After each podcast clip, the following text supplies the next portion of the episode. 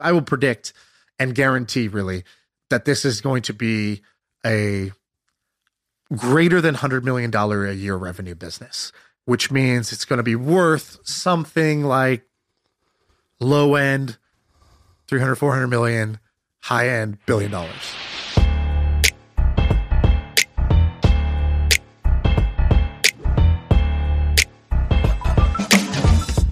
All right, we are live. Sorry I missed last week. Had to do a thing, but today's a big day for me. I'm launching my thing. I'm finally talking about the thing that I've been working on. It's called Hampton. JoinHampton.com. Uh, I'm, I'm excited. This is your Steve Jobs moment, dude. Is it? Every once in a while, something comes along that changes everything. Triangle hand pose. yeah, I'm just gonna start sitting like that. This is the first time that I've been working on something that I haven't talked about it like within 24 hours of having the idea, and it's killed me. It's killed me, and I have hated it. I've hated it. I'm so nervous. And so, why now? So, I'll give people background. So, my new company that I've been working on, I think I've been working on it since July, but I've had the idea for a long time, and I like even interviewed people in this space on the pod. so, by the way, that's the funniest part of this whole thing. You invited people onto the podcast, asked them, every, "Hey, uh, how do you run your business? How do you grow it? What are the numbers? How much money does it make? How did you start it? Where'd you hire from? Blah blah blah." And then you just launched a competitor like 90 days later. it's not a competitor. So we had Chief on. This is not a competitor sure. to Chief. We had Tiger 21 on, not a competitor to there to them. But yeah, so I wanted to prove because I, you, you remember how I said I hate the question when people say, How would you start if you could do it over again? Yada, yada, yada. And, and I would tell them, they go, Well, it's easy for you. You have an audience. And so I was like, All right, well, I'll just do it in front of you. And just to prove to myself this little chip I have on my shoulder that I can create stuff without an audience. So Hampton is the URL is join Hampton. I couldn't get hampton.com. Uh, it's like owned by uh, the Holiday Inn or whatever the, the Marriott company or whatever it is.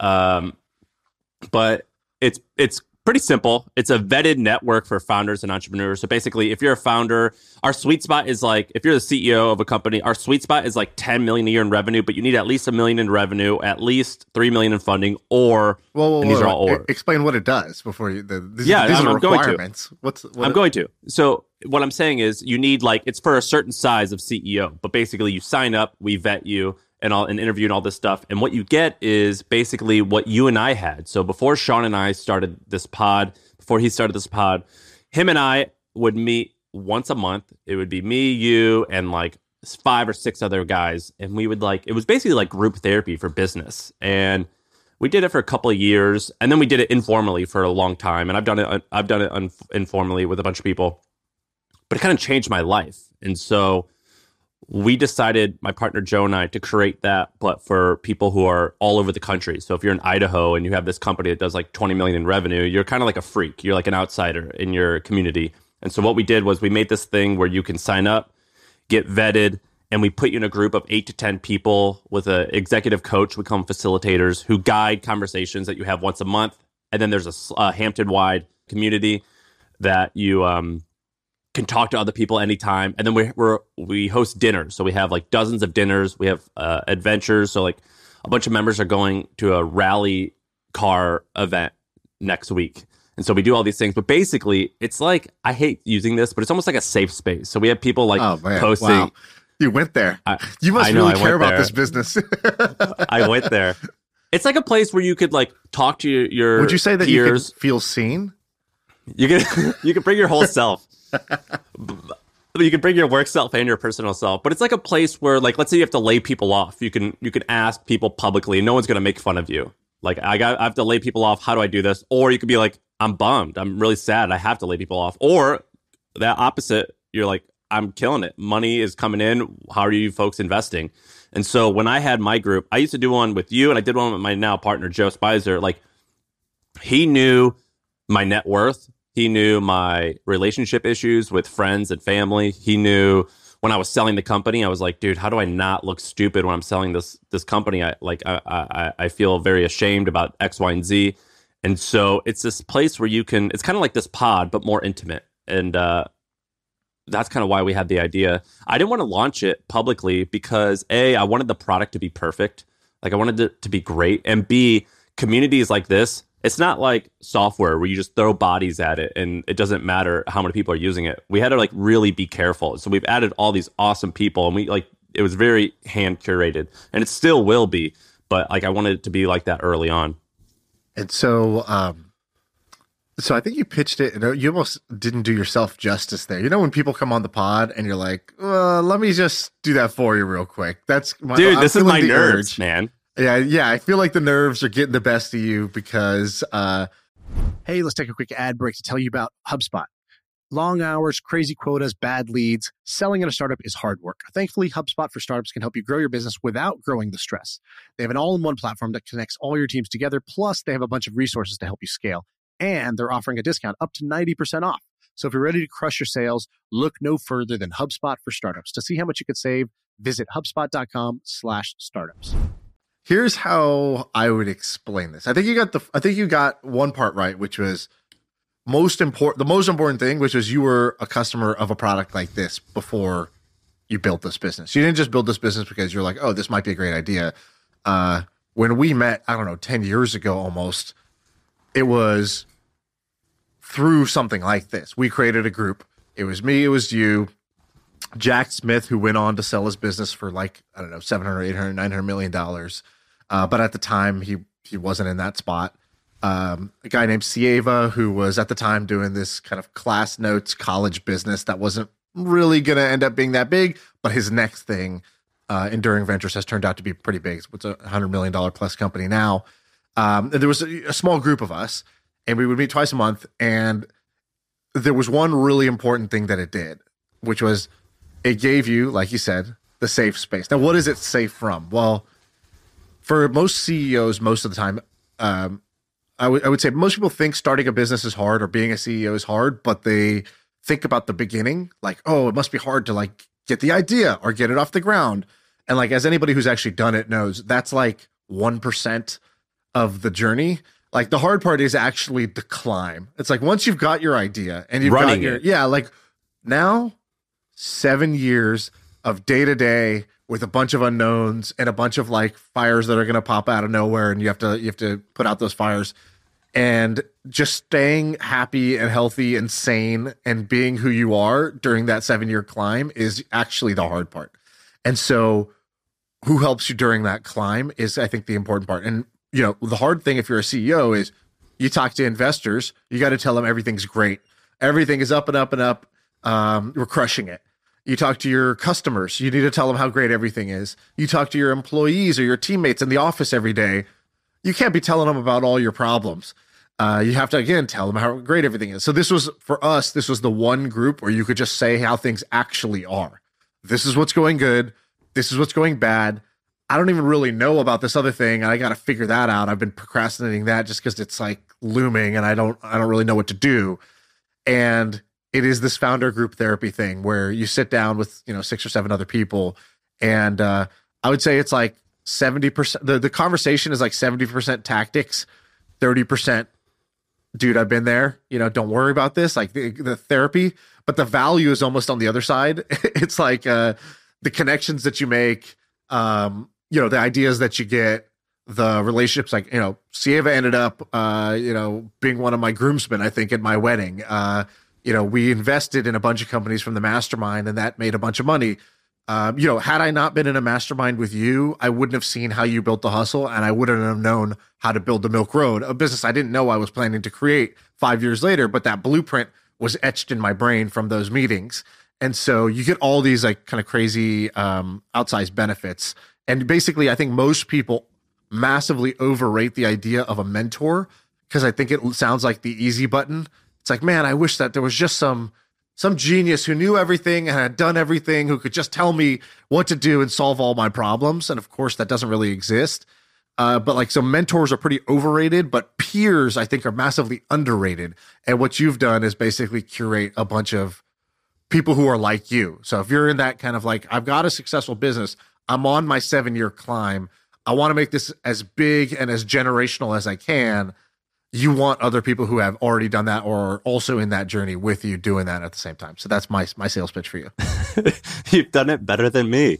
uh, you've absolutely thank you. You've done it way better than I did. It, it's just like well, um, well, the other thing is, I, am in the I, thick of it too. I'm not doing right? this really for you. I, I, remember the first piece of viral content I had was me writing how I set my how I set up our mastermind, how we ran it, and how you should like if you want to do that too. Here's how you should do it. And this was like I had some crappy PDF somewhere, um, but it's been downloaded like I don't know ten thousand times now.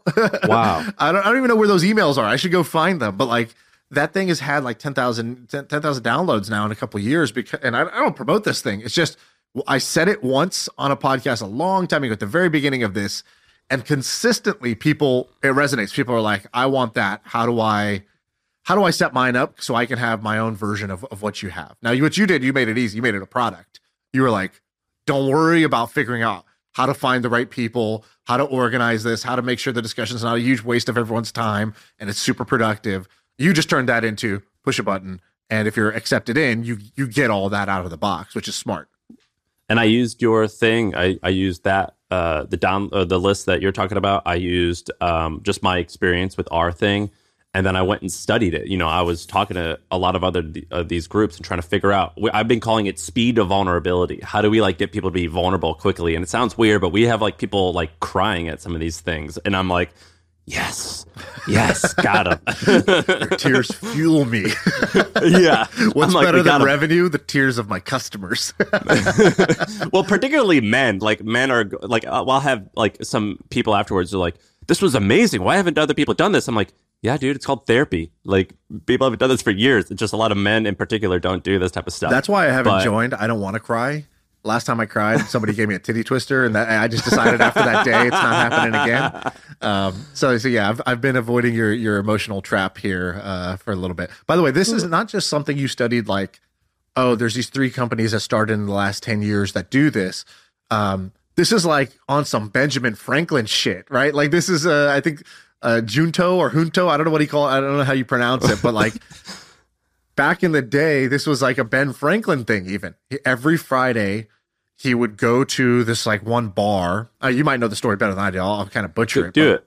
But he went to this bar every Friday and he invited a community of like-minded people, and he called it, I think, a society, a, a club of mutual benefit, like benefit or something like that, which is basically meant it's a club of people who we are going to make each other better. Um, like I want sparring partners when it comes to business is kind of the way that that that you you think about it or I think about it. Uh, but he was doing the same thing. His was a little less, a little less business oriented, so a little more like uh, topics of you know society and law and whatever. Like they would just debate random things. Um, but he like attributed a lot of his success to doing this regularly, to having this regular recurring meeting with peers who played the game at a high level, and that makes you know iron sharpens iron type of thing. And so, um, yeah, this is not like a new idea. This has been around for a little while. How do you think about how this compares? So people have heard of oh YPO, they've heard of whatever these other ones, Tiger Twenty One, Vistage, all all these things. How does it compare? I, I know I, I have my opinion. You might have to be politically correct around how you say all this. Like, no, no, no, we're all different in our own special way. But like, I see you as the sexier, modern, more fun version that I would want to be a part of. Is that not like it, or is it is it well, actually dude, much different? My whole career my like 15 year internet career, it's been based on like taking old ideas and just putting new spins on it. And so like that's what we did with newsletters. Newsletters have been around before the internet and we just put a different spin on it and people are like, "Oh, you created this amazing interesting new thing." I'm like, "No, not really. It's not that new. It just we just like, you know, put a different logo on it and we had our texture. We added our texture to it. And we do the same thing with this one. But like I if I make fun of these other companies, I'm only joking because they they serve a need, but like there's YPO. So YPO has been around since the 50s. It's a really big business, but YPO it's like 50 and 60 year old men, and we make a joke at Hampton where we're like, not a lot of people in our group, n- their businesses aren't inheriting 15 apartment buildings in South Florida uh, YPO exists for that. And YPO does have like a lot of like tech people and internet people, but it is a little the age range is much older. It is a little bit more boys like club. YPO without Cialis. we're still workshopping yeah. some of the marketing. So yeah, I can say these yeah. things because it's not my business. and they're cool and all, but they're just they're just older. And so uh, Hampton, it's it's digital first. Uh, so like we have D2C companies who aren't tech companies, and we're like, should we call it tech companies? And like, they're technically not tech companies, but they're tech companies if you call if you tell your mom what you do. So they're like tech companies, internet companies. That's what they are. A lot of people who you recognize on Twitter are members, so that type of shtick. Um, uh, a lot of like just consumer software companies, a lot of B two B software companies, but almost everyone's software or internet based. Um, and it's significantly younger than a lot of uh, of these older companies. And then compare it to like a mastermind, which I don't even use that word. Those are typically like fifty. A lot of them can be like fifty grand, and it's a little bit more internet markety. So this is very much like a so, startup. So let's do internet this first. I think, I think the best sales pitch, like with any community, is who else. Who Am else I doing here? bad? No, no, no. You're doing good. I just want to make sure I get you to the good bits. Right. I'm I'm your wingman here. I'm trying to get you laid here. So here, let, let me let me help you out av- it says on your website. Your website's nice, by the way. I want to talk about one thing in a second here, which is that you did this differently than your other stuff. You like hired a fancy design agency and you like picked a good name. You like built it in stealth. You like violated a bunch of your own rules, which I think is kind of all of them. I want to hear about those in a second. But first, uh, it says the average Hampton member has 23 million in annual revenue, and then there's some minimum. Um, and like any community, the most valuable thing is who else is here because that's what I would care about, right? Like, okay, you, uh, I like the idea. I always like the idea. It's like any, uh, I like the idea of a party, but who's coming? And so, who are? Give me like I don't know, three, four, five, however many you want. Like, give me some stories of interesting members you've met um, that have made this like fun for you to fun for even you to be a part of. I'm going to give you two categories: one, the people who you know, and then two, the people you don't know. Hmm. The people you do know covers uh, everybody. Pomp. that covers yeah. 100% of the pie chart. Dude, so like uh, Pomp, Anthony Pompliano, who was on the pod a few weeks ago, he's a member. So Pomp has a media company and an investment company. And, and you guys have, if you listen to the pod, you know who he is. Patrick Campbell bootstrapped his company, ProfitWell to like a $200 million exit. Your friends, uh, Bump Health, you know Bump Health? Of course. Uh, they friends. make, uh, yeah, they, well, you know, uh, what's the husband's Leland. name? Um, Leland. Uh, his wife, Christine's a member. Uh, they they bootstrap their company to tens of millions in revenue, and they create uh, it's, it's a service for pregnant women. For pregnant women, yeah. Yeah, uh, CB Insights, Anand from CB Insights, one of the most impressive people I've, I've ever gotten to hang out with. Very level-headed and but like just quietly building. You know, uh, CB Insights. I have you heard that Lil Wayne uh, quote where he's like, "Real G's move in silence, like lasagna." that's that. That's Anand. Um, Austin Rief, he's in my group. So my former enemy, now one of my closest friends, Austin Rief from Morning Brew, is a member. Nick Huber, Sahil, Sieva, all these types of people. But let me tell you about the people who you probably don't know. Have I ever told you about Brett Adcock? Uh, you've mentioned this guy because he took some flying car company public or something like that. But tell the story. All right, listen to this. So this guy named Brett Adcock, he started this thing called Vettery, which was a marketplace for talent, but it was very much like hired. So if you're an engineer, you go through all these tests. They kind of like algorithmically and kind of manually match you with cool interviews. They eventually bought Hired. He sold it for $100 million. He took a bunch of his earnings from that and he started Archer, which he took public at the time for like 2 billion. Market cap now is like 6 or 700 million but it was a flying car company. Basically, they kind of look like helicopters, but they're like unmanned uh, flying things that United Airlines bought a bunch of. And he took time off between Vettery and Archer to study how it worked. He literally went to like University of Florida to like learn how this works. Now his latest company, which I'm a personal investor of, is called uh, Figure. And I went to his factory, and he's like, and they basically are these robots that look like RoboCop. And instead of killing you, though, they just uh, you know load t-shirts into packages for Walmart. Walmart's a hypothetical one, uh, and they ship it, ship it off. So you know, there's like millions of people who are doing this who are pick getting pack. paid. Tw- yeah, yeah pick, or what, what do you call it? Pick, pick and pack. yeah, pick and pack. There's twenty thousand of these three PLs in in America. Did you know that? I didn't know there was twenty thousand. Yeah, we could uh, we, for our ecom store we ran one right. So I hired a bunch of people to do this. I've done a lot of pick and pack myself because people call in sick to work. it's crazy. So he's built these robots that could basically run. He calls them humanoids, and he's like they can run for 20 hours a day. They charge for four hours a day, and they're just packing stuff and it's all using robots. But he took like 20 or 30 million dollars of his own money and he was like, I basically own two stocks or one stock, Archer, my publicly my public company, and then all the cash that I have, I bought a house and then I put invested all of it into Figure, my new company. This guy is like all in on it. It's pretty wild. Another interesting person, we talked about Anya of Rootd. She's the one person meditation app. It's a panic attack app uh, that does over a million in revenue. So it goes all the way from folks like Brett, who are on their ways to be billionaires, all the way down to Anya, who's got a million dollar thing that she's slow growing slowly, but she owns 100% of it. Uh, another interesting one, AJ Patel, another guy who's pretty under the radar, but Is that the Zesty Paws guy? Yeah, he bootstrapped Zesty Paws to a six hundred million dollar exit. Now he has a new thing called High Key. We talked about him a lot. He's he's he's pretty baller. And, and so how does it work? These people you you get put in a group of peers. Uh, so you get you apply, you get accepted, you get matched into a group, and then you meet once a month with a facilitator who guides that discussion, right? Yeah, and the meetings have these like uh like we've like like we review each meeting afterwards and we like study what's the good, what's the bad, and then we've just shaped the um the format. So, what makes a great meeting versus uh, just okay meeting? So, what I learned from the podcast is basically these meetings are basically content. So I, I try to find juicy, good content. So a really good meeting, we do this thing called the business breakdown. Well, someone will like do a SWOT analysis, strengths, weaknesses, opportunities. Um, what's the other T? Threats right. uh, on their on their business and they'll explain how it works, what their CAC is, where they're getting customers, and they just reveal everything. And they're like, here's where we suck, here's where we rock. What do you think I should do? And here's the issue that I'm facing.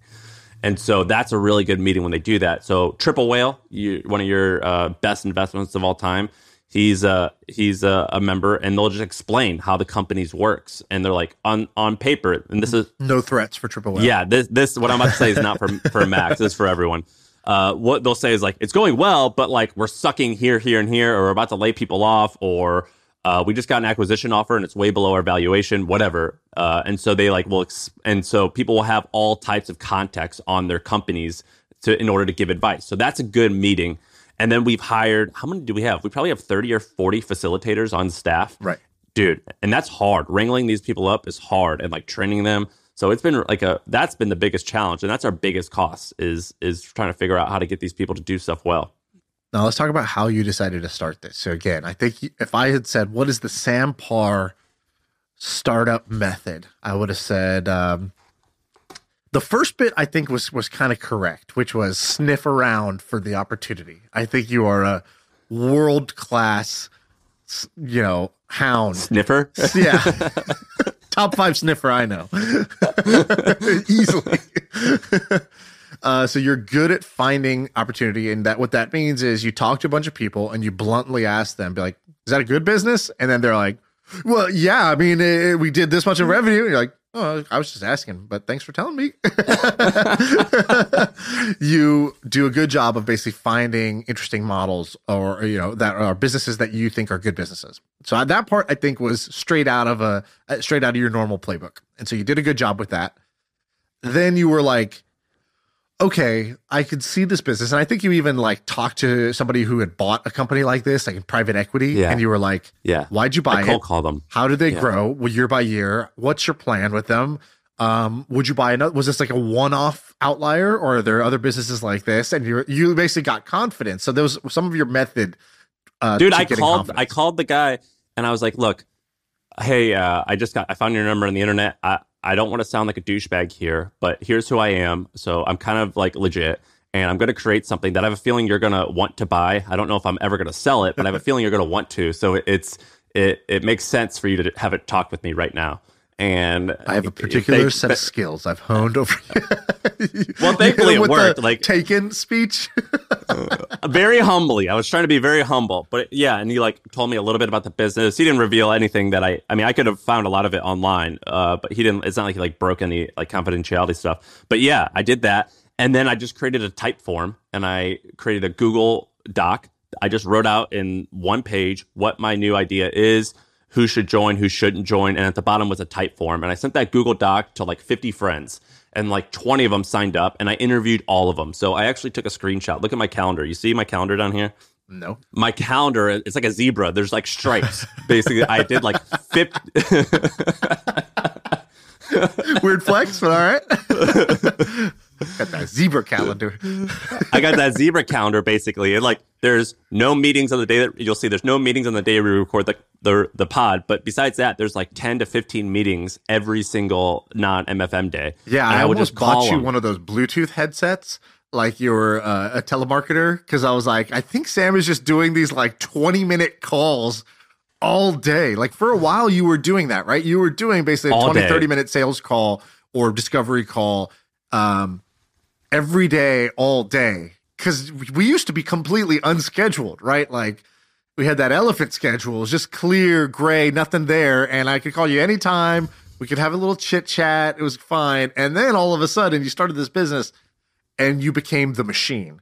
Was it hard? I to became the machine. was it hard to flip that hard. switch, or in a way, I, I here's my suspicion. In a way, you kind of missed that, and it felt fun to go like super like hardcore about it. It was awesome, but it was hard. It was like lifting weights. Like during it, it, like I was proud to do it and I was happy to do it, but it was very challenging. And so I was like doing all these calls and I would interview people, figure out who is interesting, who's not interesting, who we should turn away, who we should accept. And then we just sent a Stripe link and we accepted payment. And then we said, all right, you have a 30 day delay. We went out and found the executive coaches, the facilitators, we trained them, and then the first meeting started. And we did that for about 100 people without any website. And we didn't create a website until around December. All right, everyone, a quick break because I want to fill you in on a little experiment that I'm doing. I've got a new project. It's called MoneyWise. It's a personal finance podcast for high net worth people or young people who are on their way to becoming high net worth. When I made a little bit of money, I didn't even know how much money I should be spending each month. Should it be 10,000, 30,000, 50,000? And I didn't really have a lot of people to ask. So I created a podcast called MoneyWise because I wanted to figure out what are some of the things that people who have a lot of cash and who have a high net worth, what do they do with it? The first episode is with a friend of mine. He sold his company for $200 million when he was 31 years old. He gets super transparent about his monthly expenses, his portfolio, how it impacts his happiness, everything. And so I want you guys to check it out. It's called MoneyWise. That's one word. You can find it on my Twitter bio. I'm the Sam Parr, or you can just type in MoneyWise on Apple, Spotify, and YouTube. All right, back to the pod. Hey, let's take a quick break to tell you about the HubSpot Podcast Network. If you like podcasts like this, you should check out some other cool podcasts. One is called Business Made Simple. It's hosted by Donald Miller and it's brought to you by the HubSpot Podcast Network. And what he does is he makes it easy to take the mystery out of growing your business. There's an episode that you should check out called What You Should Put in a Job Description to Get the Perfect Hire. And in this episode, Donald Miller looks at the whole hiring process and how important it is to emphasize both the, the positive attributes and the drawbacks to future candidates. And you'll learn why being self aware as a leader will help you avoid hiring disasters. So check it out. Go listen to Business Made Simple wherever you get your podcasts. And when we created a website, So that's I actually months in, correct? months in. No, yeah, many seven figures in revenue. Uh, uh, the way you talk about money is so funny. Many, many figures of revenue. What does that mean? These are hilarious. Humans don't talk like this. millions, millions in run rate. It, it was like we were doing good. I was doing good. It was just me and Joe. So basically, he would go out and find the facilitators, and I would go out and like find the. Uh, and by the, way, there's uh, a great users. story here because if you actually go to the website, CEOmastermind.com, this same business idea that you're doing right now was a business I started at the very beginning of the podcast, very loosely. I uh, I was like, hey, this mastermind thing is really great. Uh, it's helped me a lot in my life. Anybody want to join one and create one here? Put your thing in, and I think I did uh, two hundred fifty dollars or three hundred dollars per month per person. So it was like three to four. I thought that was Club LTV, which was like the greatest name ever. Separate, separate. That was separate. First was CEO Mastermind. So if you, I think I still have the website. CEO Mastermind. It just says index. Uh, I think yeah, maybe I didn't renew or something like that. But um, uh, yeah, something like that. Basically, I had created this website. This is how I met Ben, by the way. Ben was the one of the six people that signed up for this in the first batch. I said, "Oh, I'm only having one group," and I made this thing on ClickFunnels, and um, they joined the group, and I was the facilitator, uh, which was uh, you know Bad move. a bad move because why did I quit? Because I was like, I don't really want to be facilitating this anymore. So I'm not going to do this business. And the obvious move is the same mistake I actually made in my sushi restaurant, which was the restaurant was actually quite profitable from month one, but I hated going every day at five in the morning to the fish market and picking up tuna and then making the spicy tuna mix. And I hated all this stuff. And any smart person would have just been like, well, you need to hire somebody to do that. And um, in my head, it was just like, if we hate doing this, other everyone's going to hate doing this. This is terrible. I don't want to do this anymore. I'll, get me out of here. And similarly for the CEO mastermind thing, I was the facilitator, which was a bad move because really what ended up happening was I couldn't resist solving everyone's problems, and everybody who joined was a fan of the pod, so they really just wanted to talk to me. They didn't really care about their peers. And so uh, that was just a mistake on my part. But I'll tell you, tell you one thing. Ben came out of that. So I got my win out of that, which was I met Ben. He became my business partner. The second thing was it is a great lesson in turning the intensity knob up. It's like for anyone out there who's like, oh, I had that idea. No, no, no. I literally had this idea. I was in the same position as Sam, had this idea before Sam, created the website, created the prototype, did the first round of it for a few months and then decided ah, I don't really care about this six grand a month right now. I don't really want to. I don't know if I want to grow this. I don't know how. how I don't know, and I just sort of let it die on the vine. Fast forward three years, Sam tells me he sends me that Google Doc if I want to start this business. I'm like, oh, that sounds super familiar. I know that idea. That's that's interesting. I actually, I, you know what? I always did think that was a good idea, but and so, and then I got to see, I got to watch. It's like watching your buddy date your ex. It's like I got to watch Sam send me a chart every day of the ARR going up, like just exploding. Like, oh, dude, we're gonna need bigger paper. Eight by 11's not cutting it. The bar chart's going off the page, and I was like, this is a great example of when you turn the intensity knob up to twelve, because you were willing to do the sales calls every single day, every you know, every thirty minutes all day uh, you were immediately going out and hiring people so that this could scale and you wouldn't have to get bogged down in the operations. You could stay focused on growing it. You did all the things that anybody would anybody smart would advise somebody to do. You were doing all those things, and it was great to see. And I say this not to say uh, that you that you Winklevoss me or anything like that. That's not what that's my takeaway. But I say it as a joke because I really that is my takeaway, which is the difference between success and failure is often just turning the intensity knob up.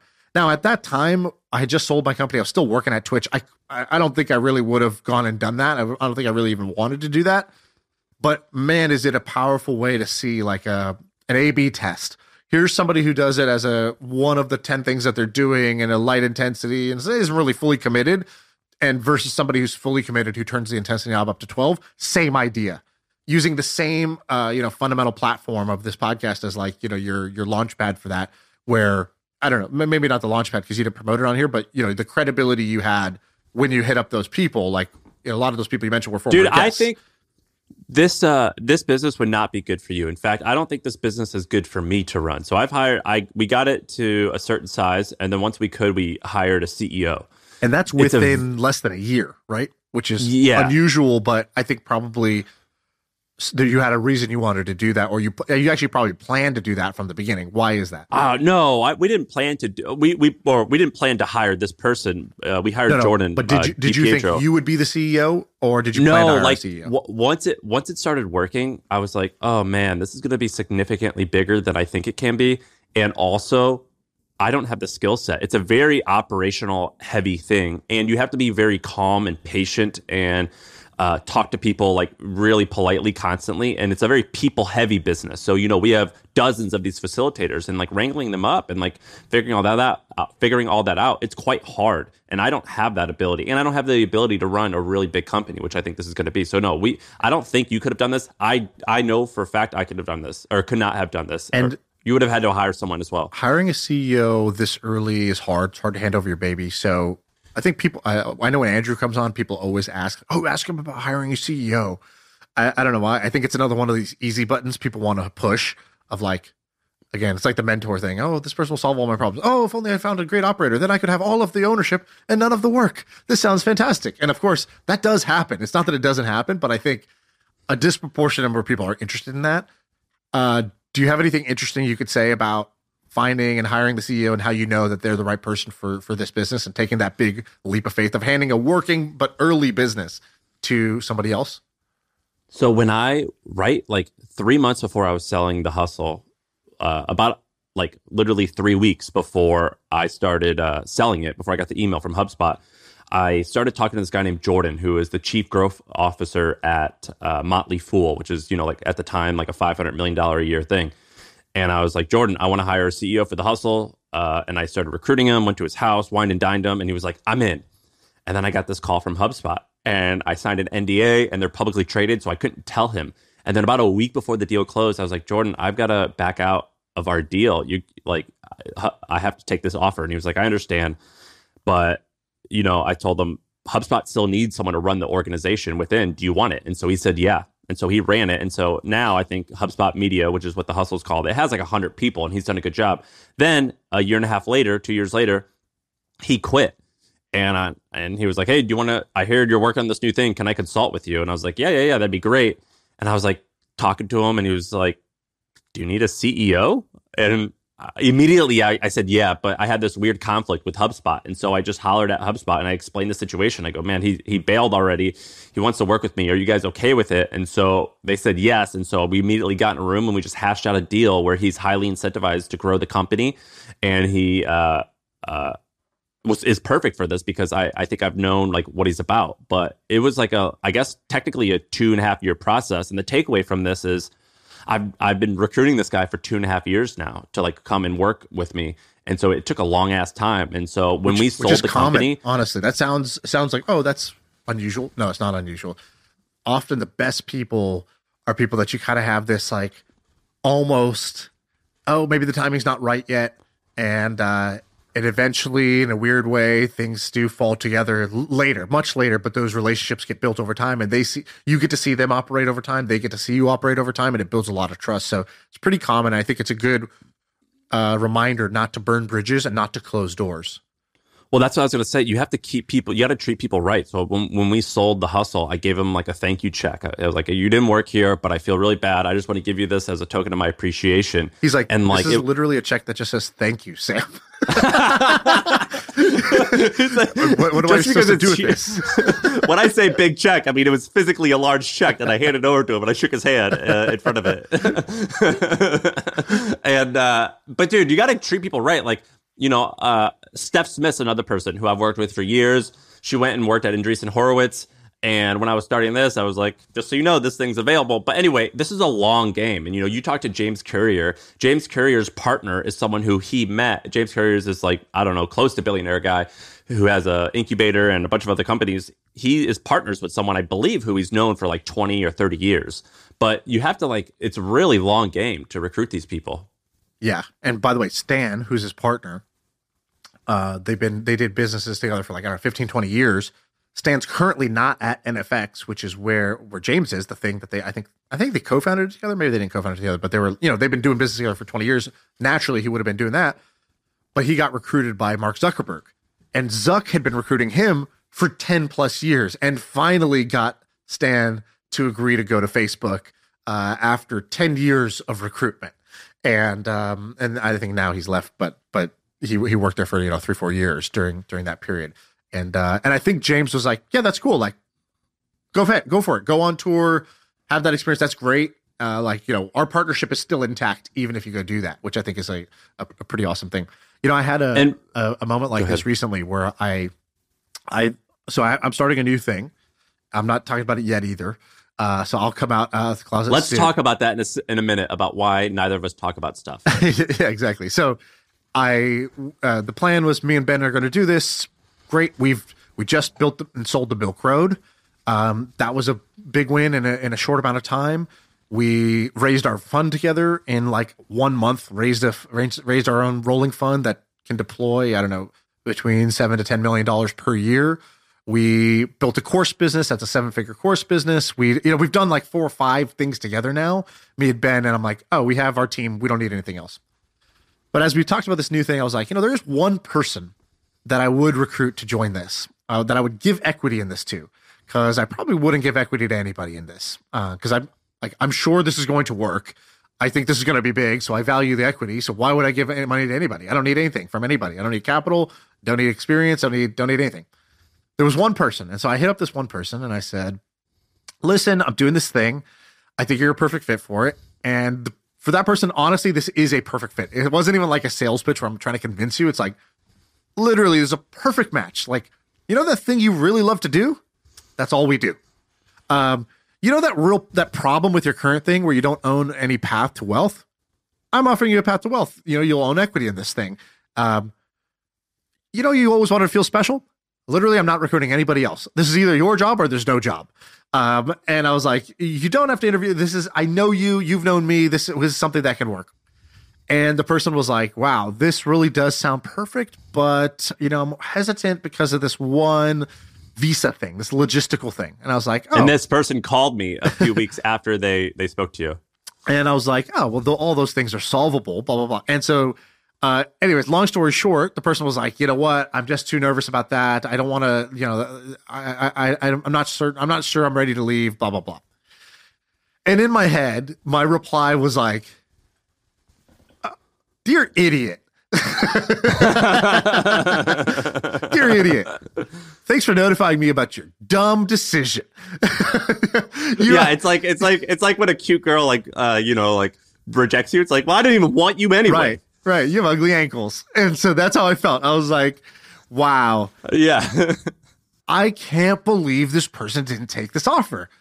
Um, and so, anyways, I, I like have this like 30 second reaction where I'm like, oh my God, I can't believe this person didn't make the offer. It doesn't make any sense to me. And then I was like, you know what? Life's complicated. I'm sure they have a bunch of stuff going on. Um, like, you know, it's not as easy of a decision. These are big leaps of faith that somebody would have to take. And you know what? I thought they were great before this. I still think they're great. I think that, the, you know, this decision, I think, um, is, is probably the wrong decision for them, but who knows? The, you know, the, the life is long uh, I bet you, I bet we'll end up working together in the future, anyways, because they're they are awesome, and I think we're going to keep doing awesome things. Eventually, those things will intersect, and um, and so I, so I was like, okay, that was my like reaction. It brought brought up two things for me. One is reminder to myself: don't let the the in the moment reaction be the response, right? So it's like um, don't let the rejection or the feeling of oh it didn't work out like for example for jordan in this case. He could have when you when you rug pulled him on the job offer, been like, "F this guy." And uh, when we sold the Milk Road, same thing. We rejected the people who we eventually sold to first at the last minute, and then they didn't get pissed. Instead, they just followed up like you know, forty five days later or whatever, and we're like, "Hey, what's up? I didn't hear any news. Did you guys not end up selling? Like, we're still open if you would like to." And we went back and ended up doing a deal.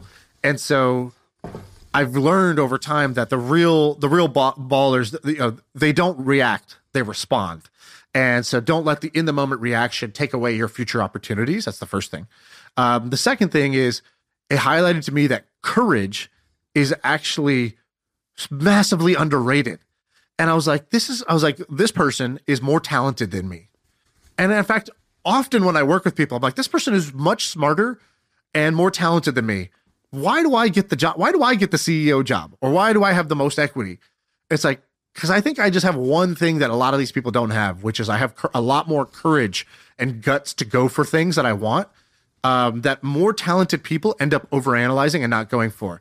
And it just highlighted to me the importance of having courage and having guts to chase after something that's good, even though there's some unknowns or some risks involved in it. And not talking about this person's specific situation, but just as a common trait of like, what's the difference between an entrepreneur and um and a, and a non-entrepreneur? It's not intelligence.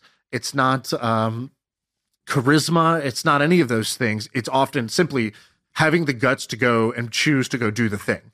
And so um it just highlighted that for me. I'm like man this is a person with double the talent i have but they're going to get half as far because they're lacking that one thing i hope they over time develop more of that confidence to go for it um and wow, it, it maybe go reprice how important that is uh, as an attribute. I can't find this client info. Have you heard of HubSpot? HubSpot is a CRM platform, so it shares its data across every application. Every team can stay aligned. No out of sync spreadsheets or dueling databases. HubSpot, grow better. So I used to do this thing called HustleCon, which was like, you know, we did it five or six or seven times, and we would get founders of interesting startups to come and explain their story. And we, we would have 500 up to 2,500 people there. Uh, you spoke at a couple of them. And I used to tell these people, all right, your speaking slots at three, you have to come at noon for the mic check. And we'll be backstage and whatever. And little did they know, There was no mic check. The mics work perfectly. There is no mic check. Like you don't do a mic check. Also, the mic check could There's- take one second, and so you a- you getting them there three hours early was was a tactic. yeah, the the mic check there there ain't a mic check. We're just gonna put this little lapel mic on. You're good. Um, but I would tell them that because I was like, sick. I'm gonna get I'm gonna get to spend time with all these like billionaire type people backstage. And the best part was I would get like six of them backstage at a time. And there was like a time where it was like this woman who started ClassPass. It was the guy who started Grammarly, the founders of Away, you know, the travel company, the Casper founders, the founder of WeWork. And I remember having them all back there. And I would do what I do, which is I would just like throw a question out there. I wouldn't insert my opinion, but throw out a question out there and I would hear them talk. And people were complaining about like there's this one person who was like, I have to fire my VP of finance. They're horrible. Know, they've been working with me working with me for two years, and I've known they've been horrible, but I'm too afraid to fire them because I don't want the confrontation. And there's this other person saying like, dude, I've been raising money this whole time. I got to keep raising, and I don't know if I'm ever going to make anything from this. Yada yada yada. And then there was a couple people like Max of Grammarly who uh, is just like killing it, but I get to like hear what he has to say. And I remember thinking at that moment, I remember thinking, a lot of these people are 20 or 50 times more successful than I am, but they are not 20 or 50 times smarter than me. I, I, I think that might be the case with a couple of them, like the Grammarly guy, Max, but most of the people, they're like, they're not. You know, we had the uh, Tom from um, Quest Nutrition who sold his company for a billion dollars. I remember hearing him say, like, whatever he was saying, I was like, I have those same thoughts. The only difference is, is that you are more courageous than me, and you started your journey a little bit earlier, and you're getting after it. And I remember that, like, being around that group, and then being around our group that we had, it did a few things. One, it normalized success. And like another example of this is like sports. Like I don't think that Brazil is necessarily or Argentina has genetically superior people that makes them good at soccer. It's just that they just grow up playing and they expect to be good and they work together and it normalizes that type of excellence. Another thing is um, um, it made me realize that the people who I admire, they're fearful. They are exactly like I am. You know, I heard this guy complain about not wanting to fire someone because he just hated the com- confrontation. The difference is, is that they do it anyway. And so meeting my heroes that way, it really uh, made me realize that they shouldn't be on a pedestal other than the reason of like they're just they just did the damn thing. Not they're not necessarily smarter. And so you and I have had people in this pod who are significantly more successful than both of us, and a lot of them, not all of them, they're not much better, or sometimes they're even worse. Sometimes we've had some amazing guests on. I'm like, oh, this, this person's kind of an idiot. Uh, like there's been times where I'm like, but they've killed it. They've they've pulled it off. Andrew Wilkinson is another guy who I've talked about. I'm like, I feel like we're almost in the same ballpark of like patience, of of IQ, and of like you know maybe one person's better or worse, but his success level is huge because he's just been doing it for longer and he actually like tried something that was against the grain. So anyway, that's one of the like the big expectation or the big things that I learned being part of Hampton and also being part of our group and that's one of the reasons why we wanted to launch it was to like make like normalize this type of success. So if you're in idaho so we have this woman named janessa who has a company called simply eloped. Have, uh, all they do is they sell like wedding packages basically. Um, it's a little bit more complicated than that but simply eloped you can check it out. She's in idaho has like a $10 million a year business $8 million a year business and she's like in my neck of the woods like no one's doing what i do so i think that like i'm at the peak right now and so it's nice to be around other people who are killing it a little bit harder than me and now i now have like i know what the next level is and the next peak. But uh yeah that's one of the big learnings i had being around some of these successful people and we can move on and talk about other stuff but i'm pumped this is out. Another thing that we're doing by the way we're do- my partner wanted to try pr and tbd if it's going to work or not but it's miserable dude talking to these journalists it's horrible i hate it i told them, i go i'm never doing this again man being around these people you never know like what they're going to take out of context or like if they're going to come like angry it sucks man i hate doing pr i've never done it and i'm never going to do it again Doing PR, I feel like, is like, you know, those scenes where it's like you take out a knife and they have a knife. And it's like we're sort of approaching each other with this knife. We're gonna have to get really close if we're gonna either of us wants to do this. And I hope you're not trying to do that, but I have to have my knife in case you do. That's how it it's a mexican standoff It's, baby it's an old. In fact, we should we should drop the hard J of journalists and just call them journalists because you know the, the, it, this Mexican standoff is, is tough. It's tough to do, but I think there's I think there's a lot of value, especially for something like what you're doing, because you're gonna have this seed community of people who are like founder type people who probably listen to the pod. They know you or they know about the hustle, and they trust you to build something awesome. Then you're just gonna have a bunch of people who've got good businesses that are like, I don't listen to podcasts and I don't know what the hustle is. You know, no, I I don't do that, but I do read the Wall Street Journal, and if the Wall Street Journal tells me about this thing, or if uh, whatever TechCrunch tells me about this thing, in my mind, it's like credible, and uh, and so I think, or you know, you you reach out to somebody to, to join, they're going to Google you. What are they going to find when they Google you? I think is a is an important like question for people to answer. When you had done this, you did a really good rant a second ago, and there was like three or four things I thought were awesome in that what you said. Um, one of them reminded me of something I watched last night. So I was watching, I was going down YouTube rabbit hole and I was listening to, I watched this video that was a compilation of Martin Shkreli's greatest advice. and which is probably pretty good. Did not disappoint. The, like, uh, did not yeah. disappoint. So other than the like the whole like, you know, like securities fraud, the law, yeah. and, and, you know. Besides, besides that, besides that, you know, well, I, he probably dude, has ninety nine good things to say. I am buying a lot of Shkreli stock because everybody abandoned. He became a penny stock. Everybody's abandoned. Everybody just sort of wrote this guy off. And um, I'm not saying that I would give this guy my money, but this is a very smart person who has very interesting things to say. He is very entertaining, first of all. Um, and secondly, he's got interesting things to say, and he's he's very very intelligent. Um, did he do uh, something wrong? Did he commit a crime? It sounds like it. I don't know. I didn't go look into all of it, but he went to jail. Uh, would I, you know, trust him with everything in my life? Would I give him, you know, the password to my bank account? Hell no. But I do think that in general, people just write off people way too quickly. Um, what did he say? And there's a whole bunch of interesting things. So in this compilation, it's like a 30 minute compilation, and halfway through, he goes, he does this one thing. Somebody's like, "Oh yeah, you know, something about being successful," and Martin's like, He's like, you know, he's like, first of all, you don't have to want to be successful, right? Like you, you, you get to choose what you want, what's success for you. Uh, I play this capitalist game. I like success, success in this way, and it's what matters to me. And he's like, so, so if you want to do that, he's like, you know, IQ, nah, like IQ is not the thing. He's like, there's like a minimum amount of IQ you probably need. It's not as high as you think. If you're watching this video, you probably got it. And he's like, uh, also bad news. Your IQ is not going to change. So worrying about IQ isn't going to help you. Um, he's, he's, a pretty IQ. He's, he's I think he's a high IQ. He's a high guy, IQ kind of guy, but he's he's he's like I've met a lot of people, and he goes actually the higher the IQ tends to run into one problem, which is they just overthink everything. They overcomplicate everything.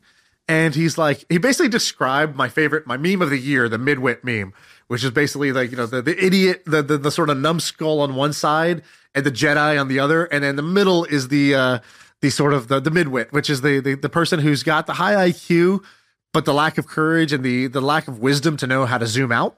Um, and they overanalyze and overassess everything. He, he was basically describing how this happens for most people, and I thought, um, man, it's so true what he's saying that like often the higher IQ, he's like they he goes they just get in their own way. And I got to tell you, that shit hit different when he said that. I was like, it's so true. I know the times in my life where I get in my, I get in my own way.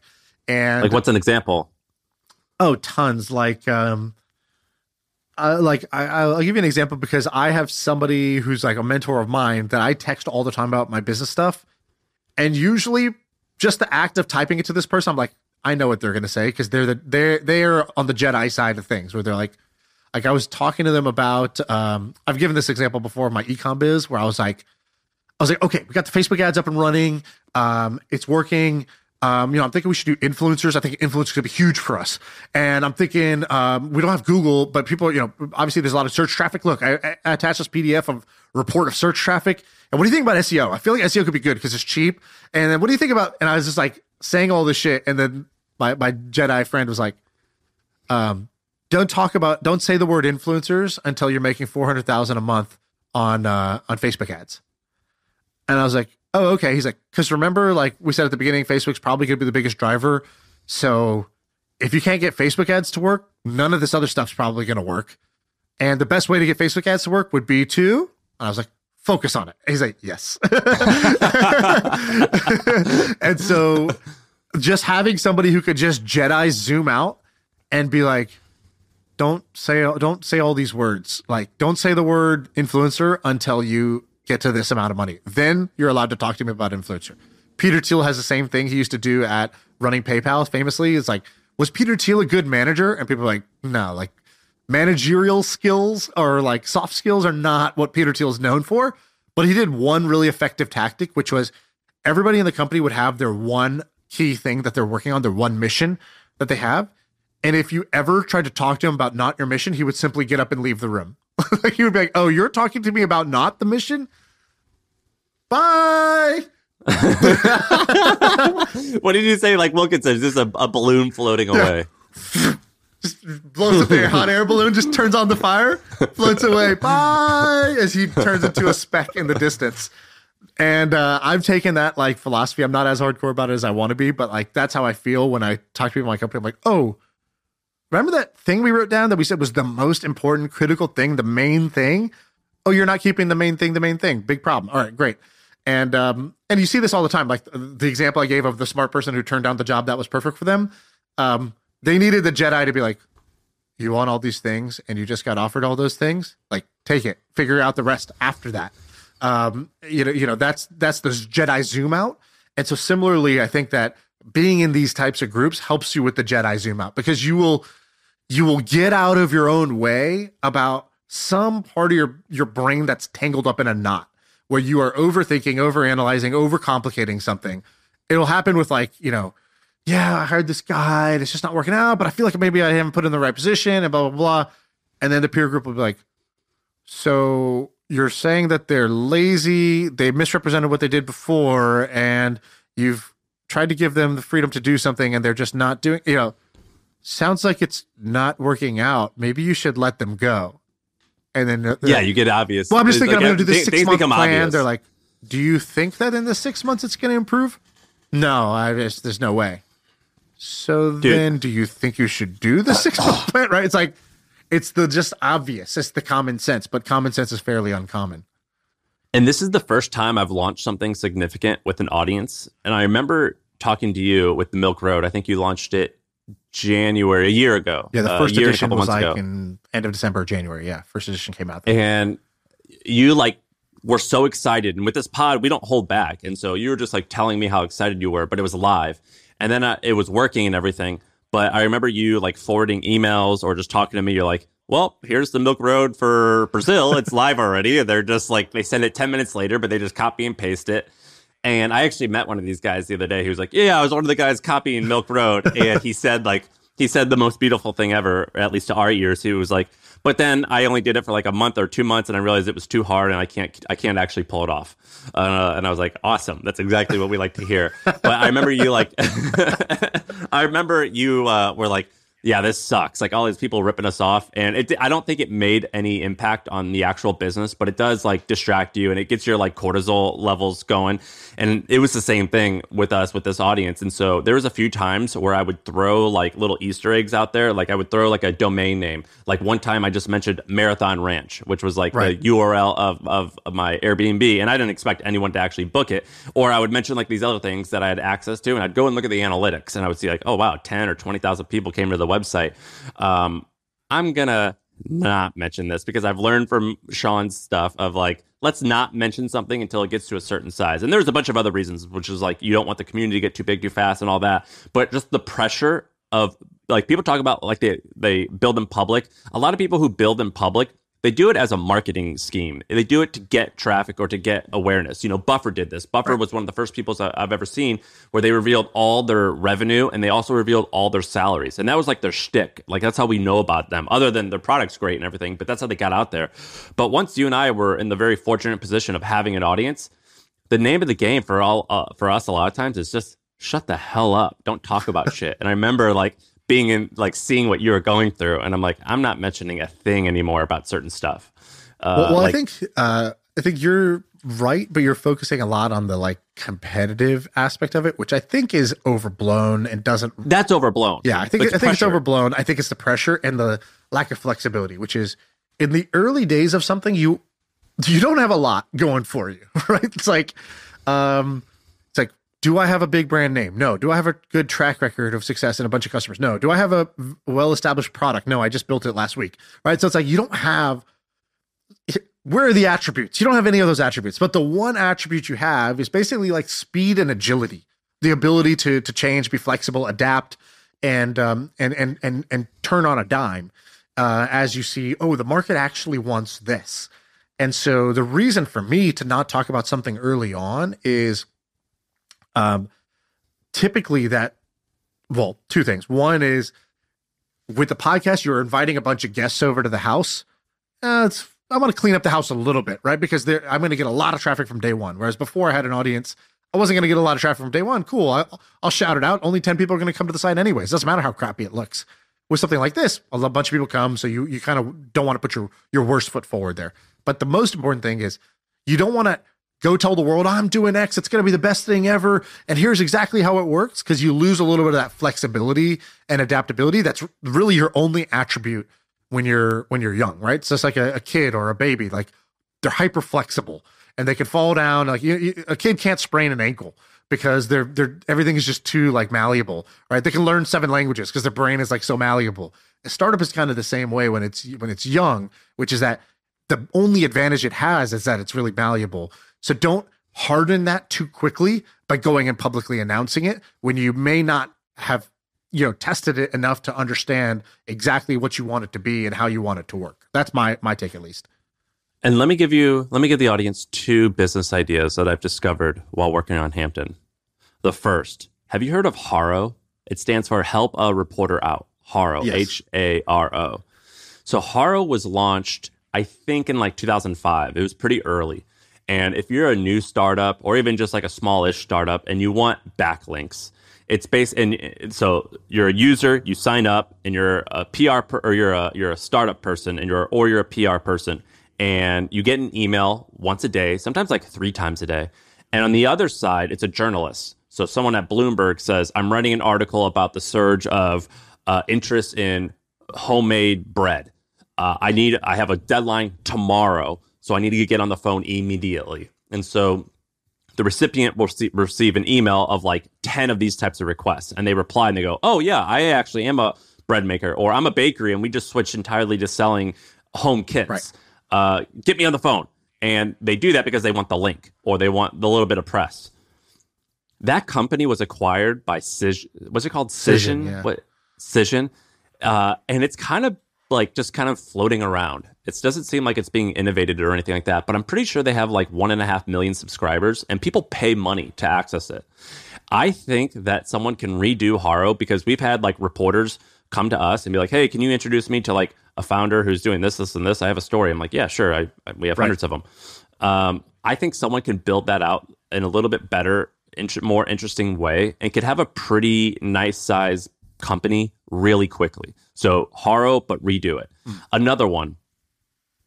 I still in our community, the number one most common thing that people talk about is does anyone know of a good blank that can do blank? So does anyone know like has anyone used Triple Whale or a competitor? What do you think? Has anyone does anyone know of a good lawyer? Right. Does anyone know of a good freelancer who could do blank? I think you can look at just all the categories and I would create niche websites for each or niche newsletters. So um, uh, co- long form copywriters. Here's the 50 people that we vetted and we like. You can pay access to view the list. Or here's a bunch of graphic designers who turn around quicker than normal. They're cheap and they're reliable. This is this list. Or right. lawyers or payroll software, whatever. And I think that you can build a pretty big business doing that because this is the most common problem that a lot of people are posting about in our community is vendors. It's wild. I'm shocked that it's consistently that. I have a buddy who's doing something like this, um, Julian Shapiro. And so I don't know if this is up right now, but it's called. Um, while you're um, talking, I, I thought about making just like people are always like, I need writers. And I'm like, I should just create Sam's list and it costs like $500 a month. And I'll just update it with interesting people that we're vetting, right? Uh, who are good writers and we approve of. But I think I think you could do that. So we might have to bleep this out, but um, it's called the pineapple list. So basically, Julian was like, all right, he's in the growth world and he's been doing growth for a long time with demand curve and a bunch of things like that.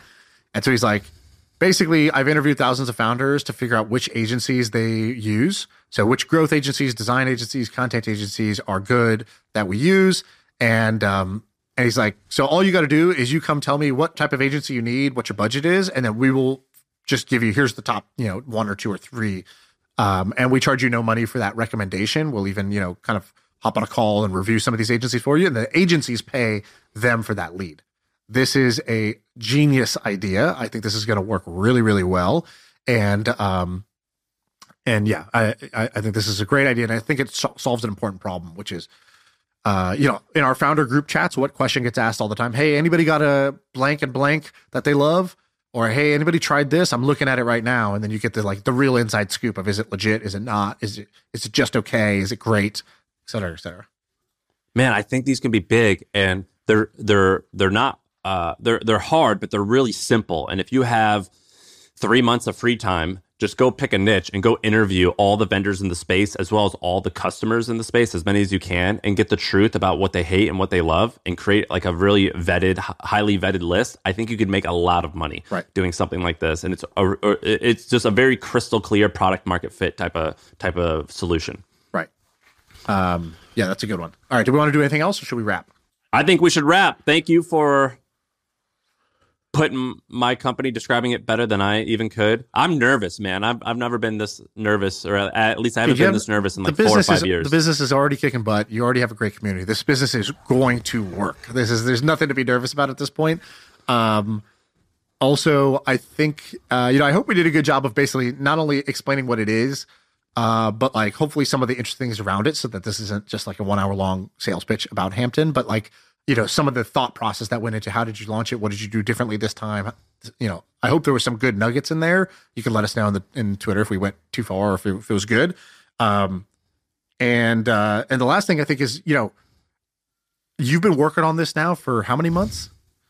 Since july. So it's march so nine months April or something now. like that um Yeah. you know that's a long time a long build up and so i think you deserve to have this episode to to kind of talk through the whole the genesis of it how you went about it, how it's going, interesting stuff that's happened along the way. You know, uh, that that is well well earned, well deserved. And I guarantee you, I will predict and guarantee really that this is going to be a greater than hundred million dollar a year revenue business, which means it's going to be worth something like low end 300 400 million high end billion dollars um I think i think that I that, think that's that is like the case. extremely high probability in my head um Well, thank you. that's awesome. That that makes me feel good. Um, I you think would it's going to be really you, you know you know it's true Uh, dude, it, it, it, it ebbs and flows. And so I just want everyone to know that, like, I've built a, success, a successful ish company before with the hustle. You know, we had tens of millions of revenue and it exited and all that. Every single day I wake up and I'm both one, I'm like, this is going to conquer the world. And then the next hour, I think this is impossible. How are we going to get this done? So, like, I want everyone to know that the emotions Still there. that, like, it, it, it, doesn't go away. You know, it doesn't matter how fit you are. Running a race is painful. It's a different type of pain, but it is always painful and is and hopefully it's also rewarding. But it doesn't matter if you're lifting 100 pounds or 500 pounds.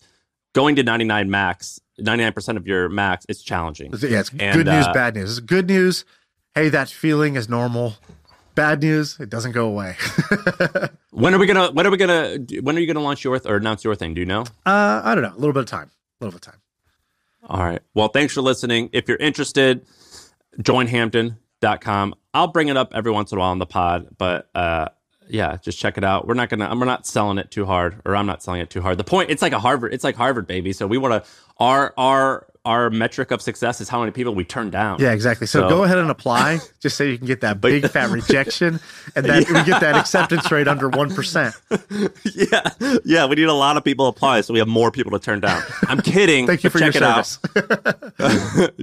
Joinhampton.com. Thank you, everyone. That's it.